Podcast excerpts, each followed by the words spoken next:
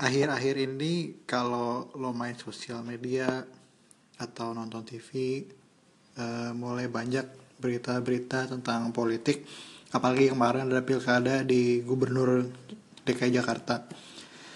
Dan uh, saking malesnya awalnya lo males dengan dengar-dengar politik dan makin ke sini yang dipapar dengan kondisi politik yang semakin jenuh malah apa ya bikin lo, makin males gitu gak sih buat apa ngikutin politik. Dan kayaknya nggak nggak gue doang dan beberapa anak muda juga atau kebanyakan malah anak muda yang udah mulai mal, makin males dengan yang namanya politik. Padahal politik itu penting banget karena semua hal yang lo lihat itu akibatnya eh akibat dari politik.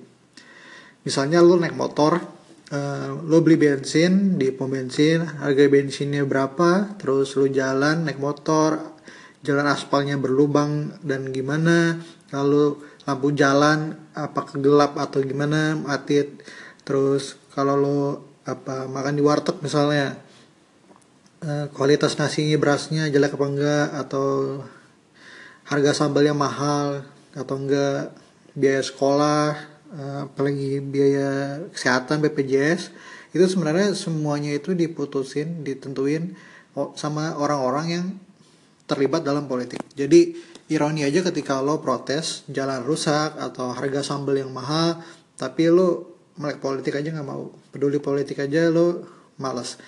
Sebenarnya kalau dirunut-runut kenapa sih nggak adanya ketertarikan ini kita khususnya anak muda sama politik itu? Ya karena nggak ada pendidikan politik. Jadi se selama gue sekolah sedekat sedekat dekatnya sama pendidikan politik itu ya pas dulu tuh ppkn pkn jadi tentang berperilaku sebagai warga negara yang baik. Itu doang nggak ada tentang tentang pengetahuan partai politik misalnya sistem politik kayak gimana nggak ada.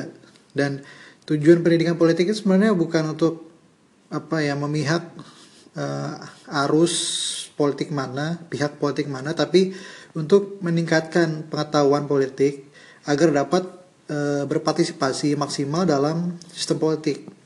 Isinya itu ya tentang informasi dasar siapa pemegang kuasa di eksekutif, siapa yang pemegang di legislatif, isi di yudikatif.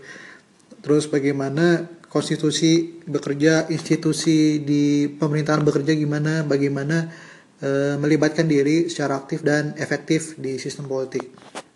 Lalu ada misalnya kemampuan mengenal kebijakan pemerintah terus mengenal diri untuk nah nggak hanya politik itu nggak hanya untuk pemerintah ya tapi untuk diri sendiri yaitu mengenal diri sendiri yang akan tindakan dan pandangan orang lain.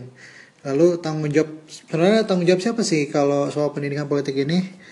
Uh, kalau gue pribadi uh, berpendapat seharusnya ya negara yang bertanggung jawab untuk me, me, apa namanya menyediakan pendidikan politik. Tapi kalau nungguin negara doang itu ya mau sampai kapan? Mau nungguin doang, nunggu disuapin ya kagak pinter-pinter.